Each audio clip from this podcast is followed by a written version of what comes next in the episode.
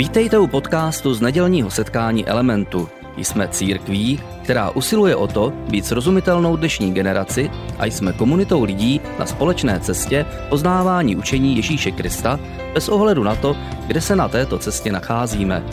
Doufáme, že dnešní přednáška bude pro vás užitečná. Všem přeju. Jsem moc rád, že jste dorazili na poslední říjnovou neděli roku 22. My dneska začínáme úplně novou sérii, která bude mít tři díly.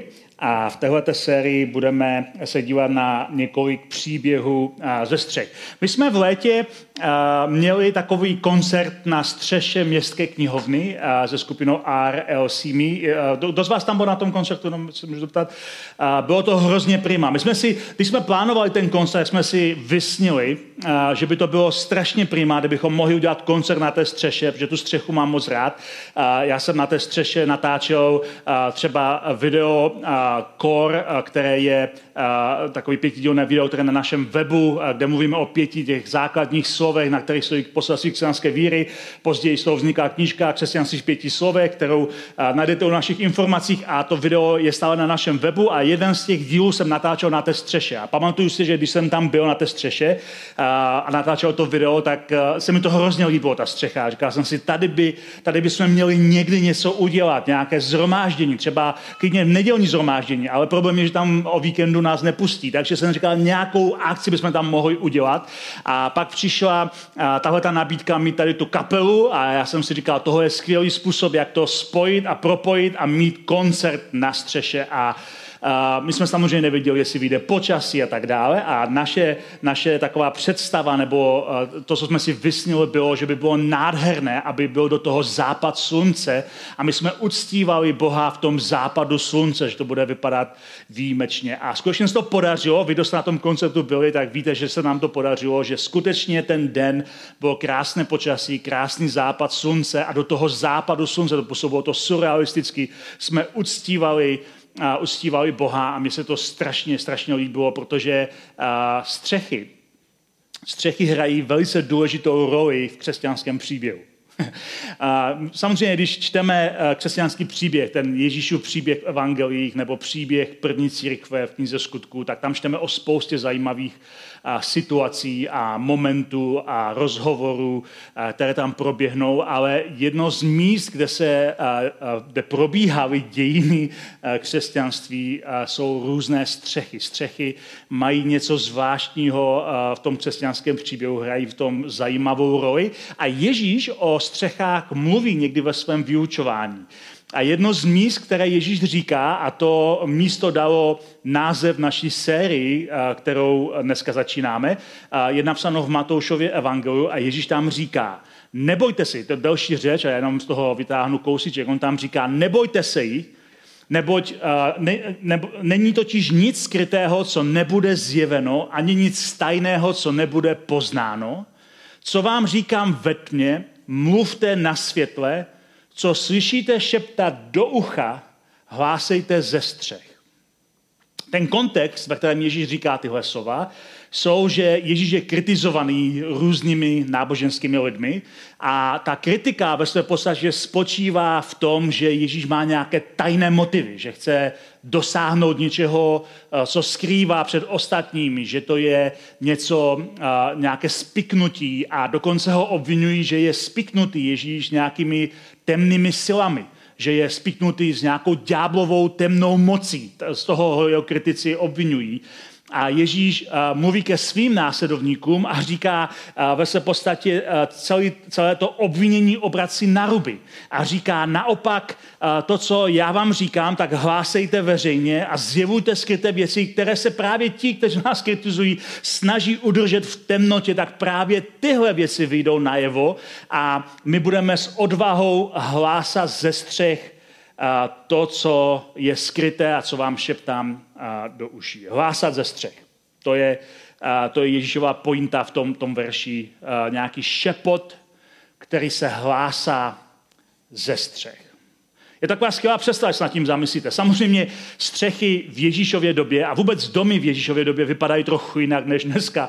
A já bydlím v devítipatrovém domě, kdybych se postavil na střechu našeho domu a něco tam hlásal, tak nikdo nic neuslyší a pravděpodobně jako si řeknou, to nějaké šílenec, který se skočí dolů, ale, ale v Ježíšově době většina, většina těch domů byla nízkých a střechy byly ploché a na těch střechách se odehrávalo spoustu věcí. Jak vidíte v dalších, se, v dalších dílech naší série, ty střechy nebyly sedlové, protože tam nebyl žádný sníh, který potřeboval spadnout dolů. Ty střechy byly rovné a na těch střechách se odehrával život. A Ježíš říká, že bude hlásat ze tak já si vždycky představím, představím takovou tu azijskou, blízkovýchodní rušnou uličku, kde, kde probíhá prostě život. Pokud jste byli někdy v Azii, tak víte, o čem mluvím. Probíhá tam, je tam takový ten chaos a, a je, to, je to ruch, je to chaos a najednou tam ze střechy zazní nějaký hlas. Lidé se zastaví a začnou naslouchat, co ten hlas říká. A ten hlas říká něco, co Ježíš nejdřív tomu člověku pošeptal do ucha.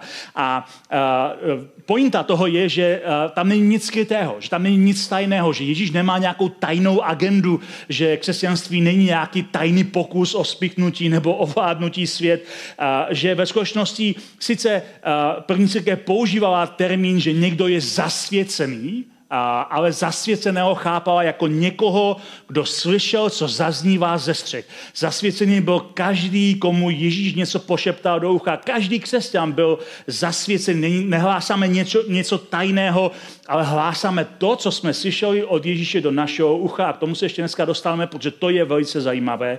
A ukazuje nám to, že evangelium, ta dobrá zpráva, kterou jsme přijali, je vždycky veřejná záležitost. Evangelium je sice osobní, velice ryze osobní. Každý z nás prožívá setkání s Ježíšem jinak, protože jsme jiní lidé, v jiné situaci a v jiné životní fázi. Ale projevuje se to vždycky veřejně. Křesťanství není privátní záležitost, kterou lze žít o samotě v soukromí. Křesťanství vždycky prosákne do okolí, vždycky je to veřejná víra, ten jako křest je veřejná záležitost, i křesťanství jako takové je veřejná záležitost. Proto také apoštol Pavel na jednom místě říká, že bychom měli být vždycky přidaní, eh, připravení eh, poskytnout eh, výčet nebo svědectví z naděje, kterou jsme přijali, že bychom měli být připraveni mluvit o tom, co víra v našem životě znamená. Ale přesto je důležité, abychom si uvědomili tuhle zásadní věc. Evangelium nikdy nezačíná hlasitou proklamací na střeše, ale vždycky začíná šepotem do našeho ucha. Evangelium nikdy nezačíná tím, že někdo křičí na střeše. Někdo možná křičí na střeše, ale náš příběh Evangelia, to, jak my vnímáme Evangelium, jak Bůh s námi jedná, začíná tím, že Bůh, že Ježíš nám šeptá do našeho ucha.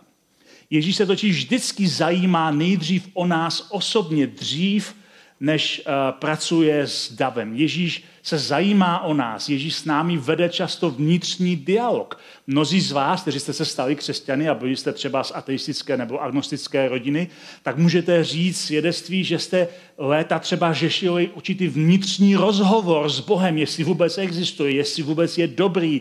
A uh, Bůh s námi jedna osobně šeptá do našeho ucha. A zároveň Ježíš respektuje naši volbu. Ježíš se nikdy nevlamuje násilím. Ježíš s námi mluví pouze do úrovně, do které my jsme ochotní s ním mluvit. Nikdy nás netlačí, abychom řekli víc, než chceme říct. Nikdy nás netlačí k tomu, abychom byli zmanipulováni dělat něco, co sami nechceme, ale vede s námi konverzace. Možná si pamatujete, minulý týden jsme tady měli Michala Apetauera ze City Houseu z Brna. Vyprávěl příběh mistr, mistrovské Ježíšovy konverzace eh, se samaskou ženou u studny. Ta žena měla spoustu traumat, které řešila, které se projevovaly tím, že, že byla mnohokrát vdaná. A je nepravděpodobné, že byla rozvedená tolikrát. Ženy v té době se nemohly rozvádět tak lehce jako dnes. Spíš to vypadá, že jí všichni manželé vždycky umřeli. A uh, pro ně to muselo být ohromné trauma. Všichni, kdo se na ní dívali, tak ji viděli jako prokletou, jako někoho, kdo prostě je tak smrtonosný, že když s ní někdo je, tak je to jenom otázka času, než zemře. Takhle to musel ten starověký člověk vnímat, když byl u někoho, komu neustále umíral jeden manžel za druhým. Je to jakoby stigma pro tu ženu. A Ježíš to trauma odkrývá, ale neponižuje ji. Ježíš odkrývá to trauma, které ona schovala pod náboženským nánosem, ale neponižuje ji, naopak ji uzdravuje a dává jí živou vodu. A to je úžasná, úžasný případ rozhovoru. A my dneska se podíváme na jiný Ježíšův rozhovor. Ve skutečnosti v tom příběhu Evangelia je to rozhovor, který byl těsně předtím, než nastal tenhle rozhovor s tou ženou u té eh, studny v Samaří, tak těsně předtím Ježíš měl jiný extrémně důležitý rozhovor a pro nás je zajímavý tím, že se odehrává na střeše. Tentokrát to není chudá vdova, jako ta žena, se kterou Ježíš mluví u té samářské studny, ale je to významný muž. Je to v skutečnosti člen židovské velerady, je to jeden z takových těch šéfů toho národa. Je to farizej, přesvědčení farizej bylo několik židovských sekt, podle toho, čemu věřili, my dneska bychom nazvali židovských církví a jedna z nich byly farizeové, kteří sice doktrinálně měli k Ježíši blízko, ale svými postoji velice daleko. A tenhle ten muž byl farizeus a byl to zároveň velice významný člověk a také to byl tajný Ježíšův ctitel. A měl obavy přihlásit se k Ježíši veřejně, protože farizové obecně se sami sebe tlačili do pozice někoho, kdo je Ježíšovi nepřátelský ale Nikodem ví, že on Ježíše pozoruje, Nikodem se jmenoval ten muž, že Ježíše pozoruje a vidí, že Ježíš se chová jinak a dělá zázraky a dotýká se lidí a že zkrátka v jeho životě je něco jinak, než u všech jiných lidí, které oni kritizují. A tenhle ten muž ví, že to vidí i všichni ostatní, ale zároveň, zároveň je to, je to je to náročné, protože, a, protože v něm se odehrává vnitřní konverzace a vnitřní boj. On vidí, že to, co Ježíš dělá, nemůže dělat jen tak, jako že si zamane, že musí tam být nějaká božská autorita, ale zároveň mu to nedovolí přiznat jeho příslušnost k té sektě, která Ježíše odmítá, protože ho považuje za heretika, za někoho, kdo se rouhá, za někoho, kdo je na hraně. A Ježí, uh, Nikodem chce od Ježíše znát nějaký kód nebo klíč uh, ke smyslu života. Se, se vědět, jak vlastně má, má žít, pokud chce žít s Bohem. A uh, evangelista Jan zachycuje tuhle konverzaci ve svém evangeliu a je to jedna z nejpozornějších spirituálních konverzací, které kdy proběhly. A Ježíš eh, v té konverzaci mluví s Nikodémem, tak jako o chvíli později bude mluvit s tou samařskou ženou, tentokrát mluví s velice učeným člověkem a mluví trochu učeněji, ale zároveň je to velice zajímavé. Pojďme si to přečíst, celý ten příběh a zastavíme se u některých těch momentů a co si z toho můžeme vzít. Mezi farizeji byl, byl člověk jménem uh, Nikodém, židovský hodnostář. To hodnostář. Přišel za Ježíšem v noci a řekl mu, rabi, víme, tady mluví o tom, že oni skutečně jako celá skupina to ví, že to není jenom on, víme, že jsi přišel jako učitel od Boha. Nikdo přece nemůže dělat zázraky, které děláš ty, není-li Bůh s ním. Takže to je to, čeho si on všiml. Že Ježíš dělá zázraky a vidí a pozoruje Ježíše, že Ježíš je prostě jiný a zároveň ale právě tahle ta skupina farizeů stala za Ježíšovým odsouzením. Oni vydali Ježíše Římanům právě proto, že Ježíš říká a mluví o sobě, jako by byl Bůh, a oni ho berou, že se rouhá a je nebezpečný pro celý jejich národ a vydají ho k ukřižování, protože Ježíš jakoby provokuje tím, jak mluví o Bohu jako o něk- někým, koho osobně zná a kým on doopravdy je.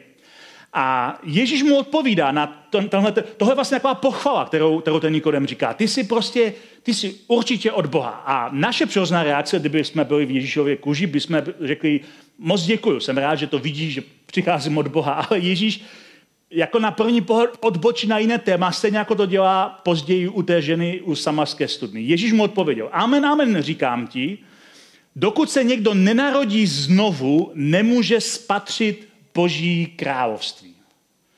Jak se může člověk narodit, když už je starý? Řekl na to Nikodem. Může se snad vrátit do mačina luna a podruhé se narodit?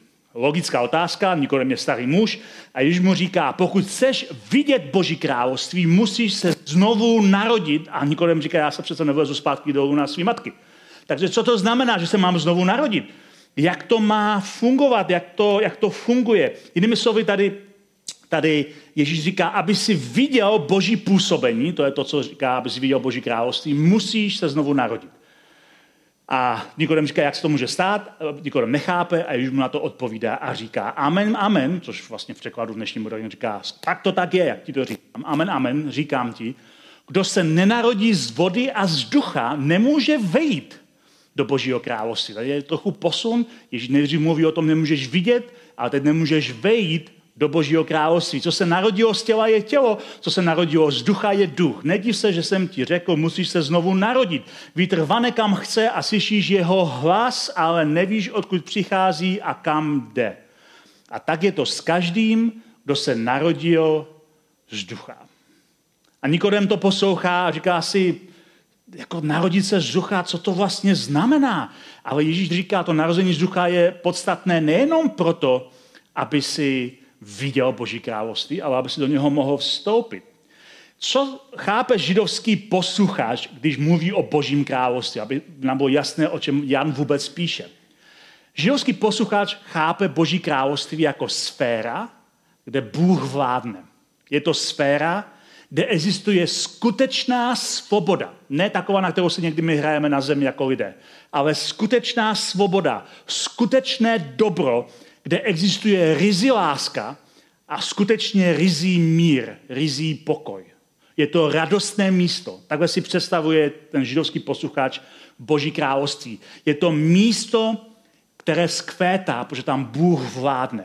A židé věřili obecně, že takový svět jednou doopravdy znovu bude. Že takový byl, není, ale jednou znovu bude. Oni věřili, eh, že Bůh obnoví svět a dokonce aby jsme používali ten správný termín, věřili, že Bůh svět znovu zrodí.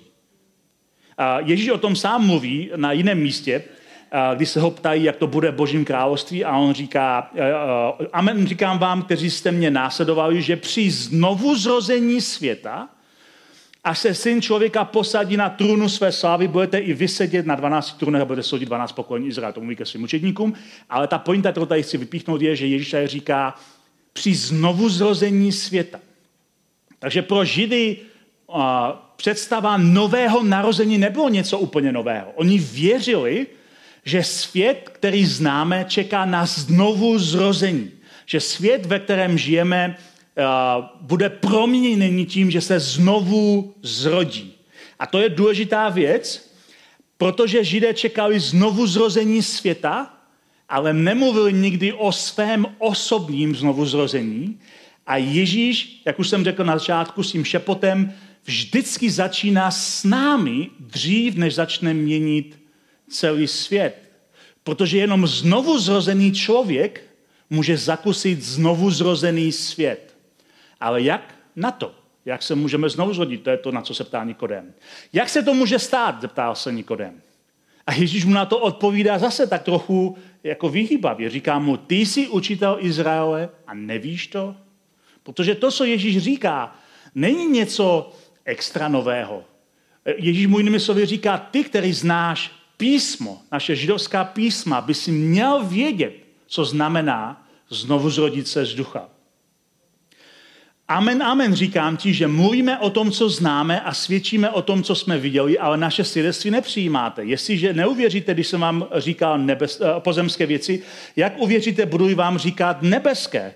Nikdo nevystoupil na nebe, jak, uh, jedině ten, který se stoupil z nebe, syn člověka. Jako Mojžíš vyzdvihl hada na poušti, tak musí být vyzdvížen syn člověka, aby každý, kdo v něj věří, měl věčný život.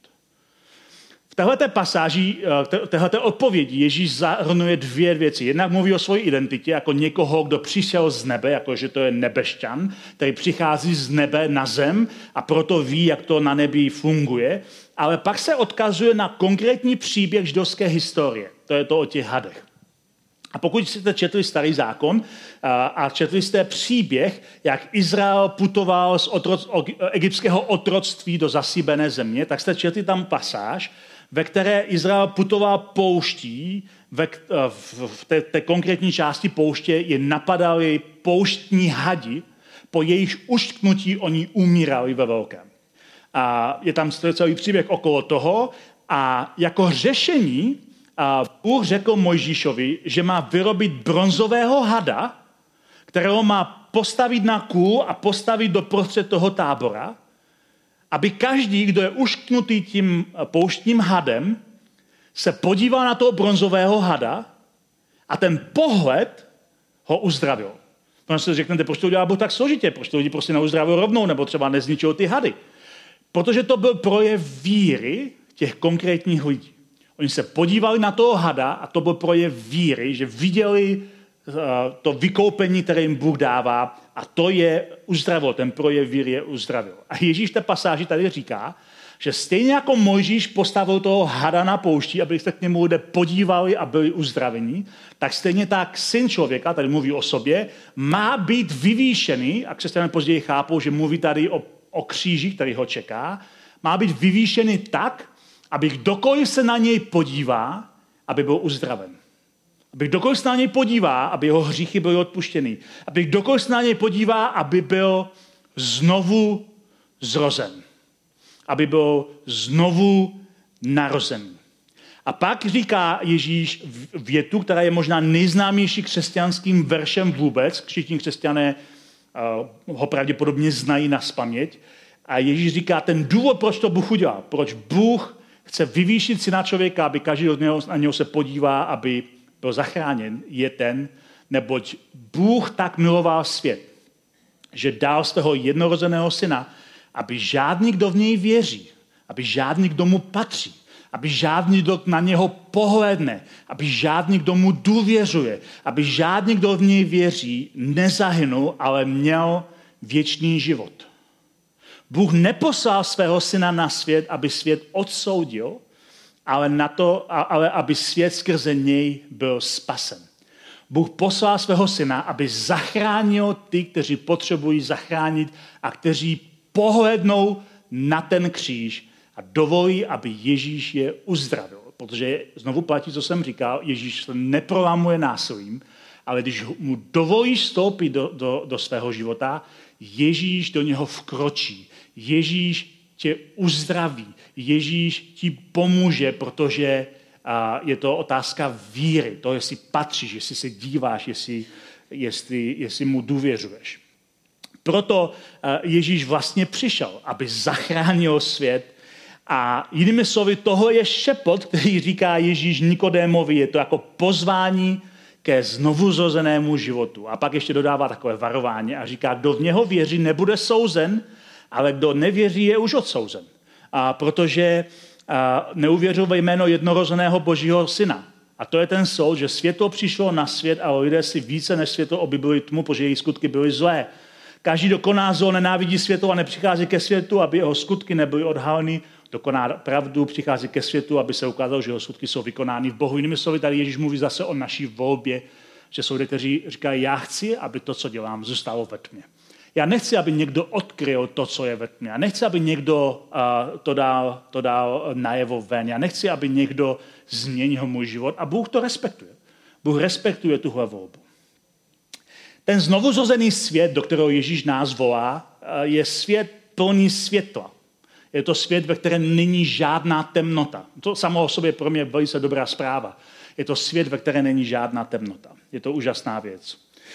A uh, když budeme číst evangelia, zjistíme, že Ježíš o znovu narození mluví pouze v téhle pasáži ve všech evangelích. To je taková jeho jakoby velká pasáž. A už o tom moc dá nemluví o znovu zrození naš, naší osobnosti. Ale apoštol Pavel se zdá, že si zamiloval uh, tuhle tu představu nového narození každého člověka a začne to používat ve svých spisech. A jeden z takových známých veršů, on říká, kdo je v Kristu, je nové stvoření. Staré pominulo, hle, je tu nové.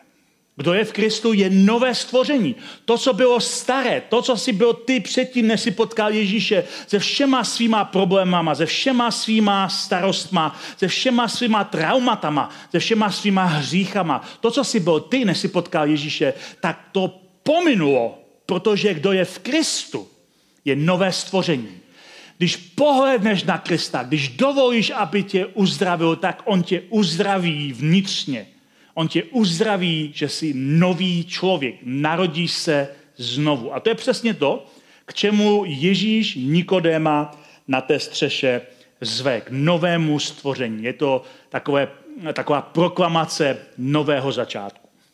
Že můžeme to zhrnout a říct, že Ježíš touží potom, aby lidé světa mohli vstoupit do znovu zrozeného světa, kde všechno skvétá. To je, to je, uh, to je, to je, to je Ježíšovo pozvání. Ježíš touží potom, aby každý z nás, jak dneska tady jsme v tomhle kyně, aby každý z nás mohl vstoupit do znovuzrozeného světa, kde všechno skvétá. Když se podíváme ve světě, ve kterém jsme, na naše okolí, na naší zemi, na naše rodiny, na naše firmy, na svět okolo nás, na války, na nemoci, tak málo kdo z nás má pocit, že svět skvétá. A Ježíš nás zve, abychom se přidali do jeho znovuzrozeného světa, který skvétá a který jednoho dne se projeví tím, že pohltí tenhle pomíjivý svět a promění ho do světa, kde všechno skvétá. To je důvod, proč Ježíš přišel. Ale mně se líbí, že Ježíš začíná celou tohle proces znovu zrození a prostým rozhovorem. Protože rozhovory jsou klíčovým a hlavním prostředkem, jak do nového světa, toho znovuzrozeného světa vstupujeme my a jak do něho zveme také lidi okolo nás. A tady bych se na chviličku chtěl u těch rozhovorů zastavit, protože duchovní rozhovor o, jako pozvání do znovuzrozeného světa může dělat úplně každý křesťan. Bez ohledu na to, jestli jsi starý nebo mladý, jestli jsi křesťanem dlouho nebo krátce, a jestli uh, jsi chytrý, anebo si připadáš obyčejně. Každý z nás může vést duchovní rozhovory. A Ježíš svoje následovníky, celou tu skupinu, které říkáme církev, označil za, za, za jeho svědky. Teď, uh, aby to bylo jasné, nemluvím o svědkách Jehovových, ale svědkách Ježíšových. A uh, abychom trochu to odlišili od toho, jak, uh, jak jeho vy jste ukradli ten, ten, to slovo svědek. Dneska že já jsem svědek, tak si většinou lidi psali svědky Jehovovi, ale Ježíš říká, já chci, abyste vy byli moji svědci. Tak co to vlastně znamená? Znamená to, že každý křesťan bez výjimky má vlastní svědectví o svém šepotu přijatém od Ježíše. Ježíš nám šeptal do našeho ucha a každý z nás slyšel něco jiného. Protože každému Ježíš šeptá trochu jiné věci do ucha. A tobě šeptá jiné věci, než šeptá mě. Protože jsme jiní lidé v jiné životní fázi, v jiných problémech a řešíme jiné věci. Ale mezi věci, které Ježíš šeptá do tvého ucha, můžou být věci, jako jsi přijatý. Jsi milovaný. Jsem tvůj přítel. Je ti odpuštěno. Následuj mě. Má to smysl. Máš úkol. Rozumím ti. Nejsi sám. Nejsi zkažený. Nejsi zbytečný. Neboj se. Ježíš šeptá do tvého ucha, co potřebuješ slyšet. A to, co šeptá do tvého ucha, je něco jiného, než co šeptá do ucha někoho, kdo sedí vedle tebe. Protože Ježíš pracuje s námi vždycky na začátku individuálně a šeptá do našeho ucha. Já jsem slyšel, když, když já jsem hledal Boha, když jsem se obrácel k němu, když jsem, když jsem přemýšlel, jestli to má smysl, tak jsem slyšel, že Ježíš do mého ucha šeptá, chci být tvůj přítel. To změnilo můj život. Já jsem se nikdy necítil zajímavý nebo významný. Ve skutečnosti jsem prostřední dítě, nevím, jestli to mají všechny prostřední děti, ale cítil jsem se bezvýznamný a nezajímavý. Cítil jsem se jako někdo, koho, nikdo, nikoho nezajímám. Nikdo nechce být můj přítel. Jsem sám. Samozřejmě jsem nebyl sám, byl jsem kamarády. Ale ve skutečnosti jsem byl sám. A to, že jsem uslyšel, že Ježíš mi šeptá, že chce být můj přítel, proměnilo můj život. Protože jsem, protože jsem si toho velice vážil a protože to změnilo pohled mě, na, mě samotného. Viděl jsem se najednou v jiném světle. Ten šepot, který jsem uslyšel, změnil můj život. A šepot, který ty slyšíš od Ježíše, má potenciál změnit tvůj život, když tomu Ježíši dáš příležitost. A jako svědek toho svého šepotu, toho, co jsem já slyšel, o tom svém šepotu svědčím lidem okolo sebe a říkám jim, Bůh chce být tvůj přítel. Svědčím, když mám k tomu příležitost. A tím se liším od evangelistů, kteří vytvářejí příležitosti. Ale většina z nás nejsou evangelisté. Většina z nás jsou křesťané, kteří uh, pouze po nás Ježíš chce, abychom svědčili o šepotu, když k tomu dostaneme příležitost, o tom šepotu, který nám on do ucha šeptá. Většina křesťanů se ale ostýchá svědčit o svém šepotu. Ostýchá se z různých důvodů, možná třeba někdo, protože mu nezáleží na lidech, nebo je třeba sobecký, ale upřímně většina křesťanů nejsou sobečtí a většina křesťanů nejsou takový, že se nezajímají o jiné lidi. Spíš, a spíš se bojí odmítnutí a bojí se konfliktu. Bojí se, že někdo se jim vysměje, že co ten tvůj šepot, co to vlastně znamená, proč by mě to mělo zajímat. A, nebo prostě znají uh, jiné křesťany, za které se trochu stydí. Jestli někdy máte, že vidíte někoho, kdo se hlásí ke stejné víře jako vy a vy se na něho trochu stydíte a pak se snažíte, že se mu vlastně neznáte. E, možná tohle zažívá mnoho křesťanů, že se stydí za někoho jiného a proto se tváří, že vlastně ani křesťani pořádně nejsou. A možná je to jenom proto, že se fakt stydí. A stud je reálná věc a většina z nás nejsou kromě pár výjimek, lidé, kteří jsou extrovertí a, a sangvinické povahy, většina z nás se nesnadno seznamuje. Není to pro nás jednoduché přijít cizím lidem a začít s nimi seznamovat. Je to prostě obyčejný lidský stud, který hraje roli. Ale zároveň máme spoustu příležitostí, které nám Bůh odevírá, abychom sdíleli, abychom byli svědkem o šepotu, který Ježíš do našeho ucha a šeptá. A nepotřebujeme ten náš pod nějak vytunit nebo vylepšit. Někdo lidé říkají, moje, to, co já jsem od Ježíše zažil, je, není tak zajímavé ne, jako někdo jiný. Já to musím trošku upravit a přidat nějaký, nějaký aby tam byla nějaké drama. Ale uh, můj šepot byl jednoduchý. Chci být tvůj přítel. Nic extra zvláštního. A přesto to má velice důležitou roli. A když se podíváme na první křesťany, první křesťané neříkali o Kristu něco extra hlubokého, protože nic moc extra hlubokého nevěděli. Byli si ale jistí Ježíšovým charakterem. A byli si jistí, jaký Ježíš je a proto hlásali dobrého Boha, hlásali milujícího Boha, který se o nás skutečně zajímá navzdory všem těžkostem, které jsou okolo nás. A takový rozhovor proměnil i Nikodéma. Nikodém který eh, ten rozhovor končí jako tak jako useknutě. Není tam žádný výsledek, není tam žádné nějaké jako vyústění, tak se pak rozloučil a rozešli se s tím, že Nikodem jako řekl, budu ti věřit. Nic tam takového není. Ten prostě rozhovor končí useknutě tím Ježíšovým proslovem a pak už jde jako další kapitola a najednou prostě nevíme, jak to s Nikodemem dopadlo. Ale když čteme pozorně Evangelia, vidíme, že Nikodem se ještě v Evangelích objevuje na dalších místech. Evangel- eh, Nikodem Evangelii vystupuje, protože rozhovor s Ježíšem proměnil jeho život stále byl součástí rady, stále byl Ježíšův tajný ctitel. A když pak ke konci Ježíšova života, než eh, ho ukřižovali, se snažili na něm najít nějakou vinu, nějakou, něco, za co by Ježíše mohli obvinit, a, tak, a, eh, tak Nikodem tam tom hraje roli. Oni a, eh, jednou poslali a, stráž, aby Ježíše zatkla, protože Ježíš říká věc, které považovali za rouhání. Ale ta stráž, ta stráž, když přišla na to místo, kde Ježíš vyučoval, tak místo, aby Ježíše zatkla, tak začala poslouchat, co Ježíš říká a byli z toho tak unešení, že se vrátili s prázdnýma rukama a řekli, my jsme, nikdo nikdy takhle nemluvil, my jsme ho nemohli zatknout. A ti farizové se na tu stráž rozkřiknou a říkají jim, snad se se taky nenechali obloudit. Snad se taky nechali obloudit. Osopili se na ně farizeové. Uvěřil v něj snad někdo z hodnostářů nebo farizeů? A to je dobrá otázka, protože mezi něma sedí Nikodem, hodnostář a farizeus, který v Ježíše uvěřil. A později, když církev vznikne, tak přímo Lukáš, který píše uh, tu knihu skutku, říká, mnoho farizeů uvěřilo v Ježíše. Takže ta, tahle ta věta je, jako, je, docela, jako, je docela vtipná v kontextu, co víme o tom, kolik lidí a jak se stali následníky Krista. A oni říkají, co pak někdo z nás důležitých hodnostářů v Ježíše uvěřil? Jenom ten proklatý dav co nezná zákon. Ti lůzři, to jsou ti, kteří Ježíši věří. A jeden z nich, Nikodem, a, a tady Jan připomíná, který ho předtím navštívil, který ho předtím navštívil. Ním ale řekl, počkejte, co pak náš zákon někoho soudí, aniž by byl nejdříve vyslechnout a zjistil, co, co, co, co udělal? Snaží se to vrátit zpátky do nějakého práva. A oni mu řeknou, ale nejsi náhodou taky z Galileje?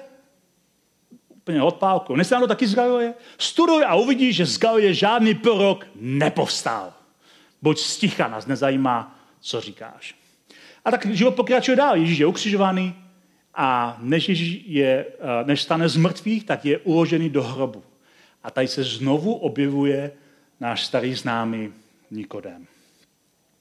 Ježí, eh, když Ježíš je ukřižovaný, tak všichni jeho učedníci, všech těch 12 apoštolů a další prostě učedníci, kteří ještě tam chodí, všichni se rozprchnou.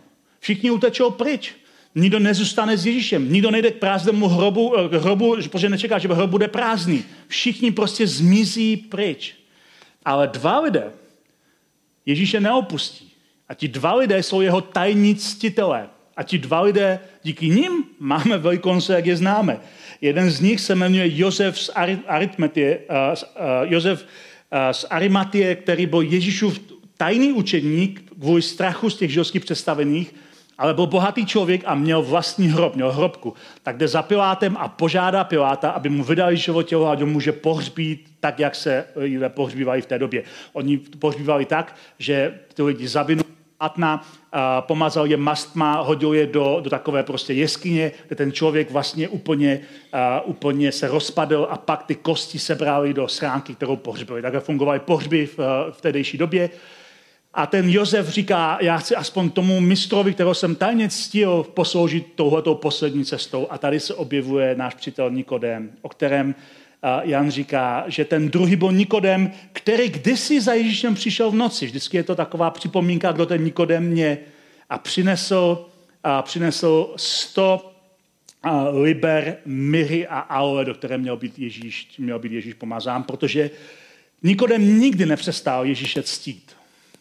A Nikodem nikdy nepřestal Ježíše uctívat. A Nikodem se pravděpodobně stal důležitou součástí církve, když později po skříšení vznikla. Protože to všechno začalo tím rozhovorem na střeše. Rozhovorem, ve kterém ho Ježíš zve do znovuzrozeného světa. A říká mu, ty můžeš být znovu zrozený.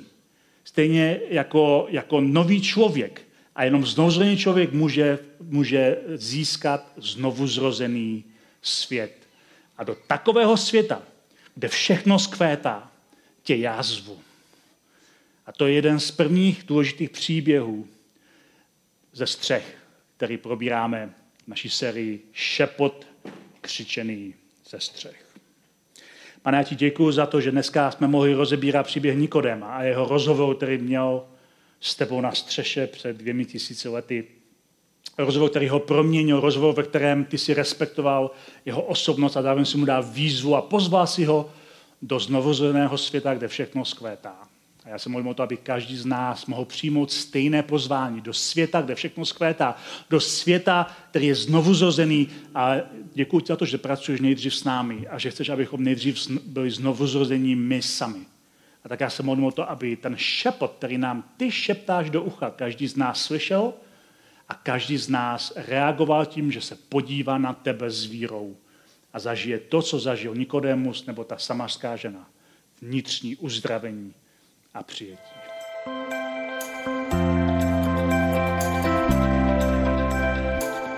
Děkujeme za poslech přednášky z nedělního setkání Elementu. Budeme rádi, když nás navštívíte také naživo, a to každou neděli od 10 hodin ráno v kině Biocentrál v Hradci Králové. Být na místě přináší větší zážitek, výbornou hudbu a přátelskou atmosféru. Více informací o našich aktivitách najdete na webu element.cx nebo na Facebooku Element Hradec. Těšíme se na vás.